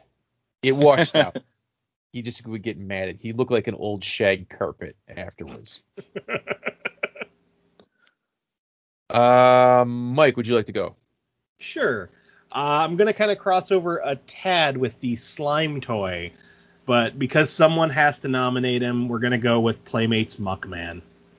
Oh, Yeah, that's one of those ones I, I think any Ninja Turtle collector or fan when they were a kid would remember Muckman. He was literally a living pile of garbage. Um, just ugh, the slime features with the backpack that would ooze out of his chest, the brain pants that would ooze out of his mouth. Like, it was such a great figure and was repeatedly a monster for my GI Joes to fight. Um, I honestly found him pretty terrifying when I first got him. Like seeing the skeletal pieces like through the the garbage body. Um, it always kind of gave me the gave me the willies, but I loved it. I loved the little uh, Joe Eyeball sidekick character. Just there was so much cool about that figure, and uh, you know the the recreation from the modern uh, TMNT line was really cool as well, but it, it just couldn't hold up to the the original. He was So- my Tarman. Every time Yes. I played zombies, it was always Muckman. Yep. I had a whole uh a whole game that I used to play where like the uh the Muckman lived in the sewer playset and like the Joes had to go down into the sewers to try to exterminate this creature and it would always like drag them into the tunnels and eat them. Oh man, that Ninja Turtle sewer playset was awesome because it had the pipes. Oh, it really was. The thing was the best. Oh man, now I'm just thinking about like Muckman with like red slime dripping out of his mouth to like simulate simulate having eaten a Joe. Man, right? I always had to. I'd forget to clean him after I put the slime in him because the Ninja Turtle slime was really runny, and he would crust up and get like slime boogers. yeah. And I have to go back with a toothpick and chip all the slime out. oh man, it brings back memories. And then I put the thicker stuff you get out of the gumball machine inside of him, and that would get stuck because it wasn't runny enough. hmm Yeah. And I'm thinking about this, and I hope the Super 7 version of uh, Muckman has the slime feature Oh, because I, so. I, will probably do it just for old time's sake. Oh god, yeah. Josh, you know, I'm can, you, I'm gonna you beat the slime pit and can you beat Muckman? Well, it's I we have a common theme this week. Can you guess what it is? It's slime. Uh, my choice is the Kenner Alien Queen Hive playset. Son of a bitch. Oh, that's a good Uh, one. The one, just something to. Uh, my friend John had it when I was growing up, and funny side story: the copy of it that I have was his childhood one now. Um, but I I just I loved everything about it. It was always like I wanted it, I could never find it, so I always played with my friends. Uh, and g- the way the slime dripped through the egg sac, and I mean it's not screen accurate at all. Like the egg sac doesn't drip slime; it secretes, it lays eggs With yes, slime. they're slimy. Yes, they're slimy eggs, but like the this a lot of things about the toy didn't make sense. The little launching face hugger, or not not fa- it was a launching Chest burster. Chest uh, burster, chest burster yeah. that came out of a face hugger egg. yes. Um, but man, the way uh the inner the inner head of the alien queen separate from the crest moved back and forth when you would move that head was just Yep. fantastic and i loved that the sculpt of the alien queen itself was at the time uh, so much more accurate than the deluxe alien queen figure that they had released yeah. yeah. I remember not liking. I mean, you kind of, it's all you got. So you had that, the first Alien Queen that was like she did steroids. yeah You know, she's like Yeah. she was very thick and chunky. You know, and then I remember a lot of my stories always have I was skipping school, but I was skipping school, and I rode my bike to Toys R Us. I remember seeing that Alien Queen playset and just being like, "What?" And like it looked like the Queen Alien, and it had, yeah, it wasn't accurate, but it had the egg tube was kind of up in an arc, like it Yeah. was in the movie, and suspended, which I always thought was cool because it's you know mucus to the ceiling. I always thought that was a, a neat little thing that they captured. Great toy, such a great, great toy. Kenner Yeah. Really, when they got it right, they got it right. Mhm. the, i mean the slime with it was not the best but it was about on par with the uh the real ghostbuster slime so it wasn't terrible I have never opened the slime for my Queen Alien playset. I still have it sealed. ooh Yeah, Ooh, I can only imagine the smell of opening that. I'll never know. I'll never eat the gum that comes with the Garbage Pail Kids now. It's just some things are better left. It's uh Schrodinger's cat. Yep. You know, yeah. the slime exists and it doesn't exist inside that barrel until I open it up and find out, and I'm never gonna open it up.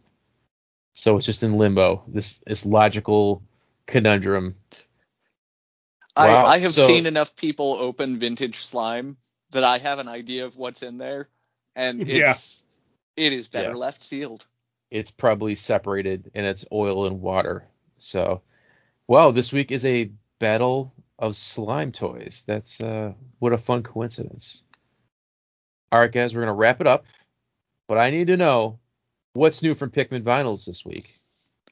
Well, the the big news this week is my vacuum chamber has died. Uh Oh no. Yeah, so I am out of commission until a new one comes later this week. I it's really not a big deal. They're not crazy expensive, but it, it's more of an inconvenience and frustration. Uh, but let me tell you, I was sitting next to it when the acrylic lid cracked, and the noise it made was like a very thick tree branch cracking in your living room. I Uh, don't know why when you mention that I'm picturing the barrel trioxin cracking and then Tarman melting. It was loud. I mean, he sent me the pic of the lid, and yeah, it kind of does resemble the trioxin barrel window cracking. Wow. That's- So um so yeah, it's uh unfortunately that did happen while I was uh about halfway through producing the run of um Winslow Leach figures. So there will be a slight delay on shipping those, uh only by about a week, which isn't a huge deal. You know, honestly, But- most people probably won't notice because shipping is so horrible as it is. And you know, I'm very upfront with anyone anyway, so I try and be completely transparent when there are going to be delays. This one You heard is- it here first, Pickman's vinyl fans. You're gonna have to wait a little is, bit uh, longer. Yep, it's uh I'm I'm taking normally I would like shift gears and focus on something else, but I'm taking the rare opportunity to be like, no, I'm I'm just gonna relax for a couple of days and then I'll get back on track when I've got my new equipment. Cool. Much What about break. Mike? What's going on with Boogeyman's Closet? Well, we just uh, wrapped up our Animal Attack month and celebrated our uh, 100th episode. I mean, technically our 124th episode of all of our specials, but uh, it's our numbered 100 episode. Um, and we are moving on to sequels. So we're doing sequels to horror movies we've already covered. The uh, batch that was picked is Gremlins 2, the new batch, um, The Devil's Rejects, Texas Chainsaw Massacre 2, And, Birds Sleep- too? at Land's End? No. Aw. Um, and Sleepaway Camp 2, Unhappy Campers. So Ooh. we're, we're kicking things off. Episode 101 will be Gremlins 2, the new batch. And uh, there will be a uh, familiar guest joining us for that one. So uh, that should be out uh, first Monday in July. Let me see here. That will be, yeah, July 5th. So And I should add that your arachnophobia episode is the first one where you guys are all together live Yes. again, and it's a big, it's a blast. I listened to it today thank uh, you. while I was working. It's hilarious, and you get a very animated Maurice, more than normal, uh, which kind of it makes the episode more fun. yeah, oh, I'm even one more excited now. That's one of the things I really enjoyed about recording in person. Like while the sound quality is much better recording over Skype, which, which is kind of hard to believe sometimes with the Skype gods, um, but it, the sound quality is much better uh, doing it remote. The the camaraderie and just the fun of like recording in the same room together can't be beat. And um, I mean, me and Susie are constantly trying to make each other laugh. Like she, I mean, she caught me this week. She almost made me spit out my coffee. Um, and she even commented how she's missed seeing that because she would always try to get me to spit my coffee out. Um, and Maurice, you know, because again, I think because we're all in the same room together, it's it's the visual cues of he knows who's talking next and he can jump in. I know he sometimes doesn't want to interrupt, even though I tell him just get in there, you know. So, but uh, yeah, it's a lot of fun being able to record together again. Cool. All right, Well, guys. color me jealous. Tune in Well, when next week to our LJN Dungeons and Dragons special, which is actually just a regular episode where we talk about LJN Dungeons and Dragons toys for a little while. But it's been a pleasure. This is Mike O'Mace signing out. Josh. Oh, this is this is this is also uh, Josh and Professor Pickman signing out. And this is Mike saying goodbye. See you. See you guys. Jim, I'm gonna buy a house. Oh God, he's in our house. Stop by Ah, our house. I can hear him.